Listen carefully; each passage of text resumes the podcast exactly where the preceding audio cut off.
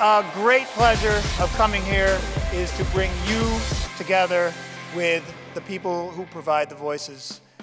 How do you think we're going to keep Larry happy, focused, and engaged for another six seasons? Anytime Larry Teddy sings credits, I can't get enough of that. Yes. I would- that would keep me going for quite a while. And what's going to keep Eugene Merman as excited in the ninth season, say, as he was these past six?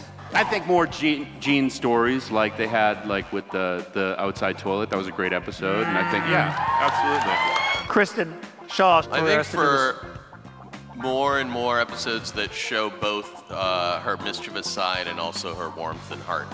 I think, yeah, Oh. It's really sweet. I think absolutely. You you've totally upset Kristen. fine. Uh, if she, uh, uh, it was an episode where she k- kills a horse with her fists. I think Dan would probably want to continue recording over the seasons if he could do it from his home, um, from his house with no people around him.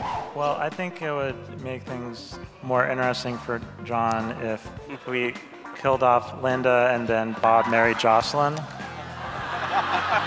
Did you say Bob marries Jocelyn? Yeah, so you could do a new His character. other voice, yes, His other yeah. character. I think that would be illegal, even in cartoons. What, do we, what should we do for John Benjamin? Uh, I Keep think him we should happy. set up a, uh, a recording studio in a uh, like a really gay piano bar in the, the West Village. Like the And- one you took me to. Yeah, like Oh, yeah. the one that. I think it would require for you uh, more money to do another season. I think you would uh, d- demand more money, Yeah. like Yeah. a lot more, at least like a thousand dollars more.